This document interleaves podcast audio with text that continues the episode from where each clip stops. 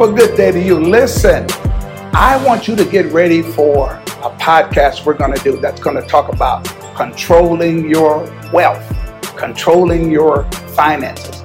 We know, according to the Word of God, the Bible says that when we receive Christ, that we also received, if you will, the blessings of Abraham. And Abraham was not only rich, but very rich.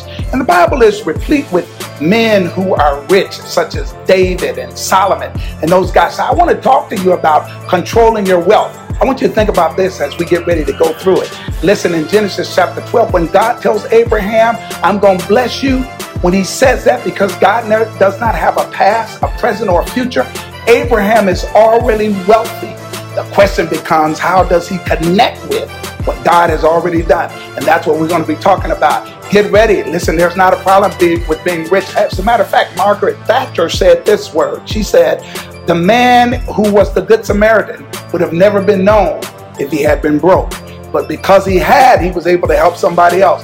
And I want to help you get in a position where you're going to be able to help your brothers and your sisters, even in the midst of what we're going through right now. So don't forget to tune in. I'm your cyber guy.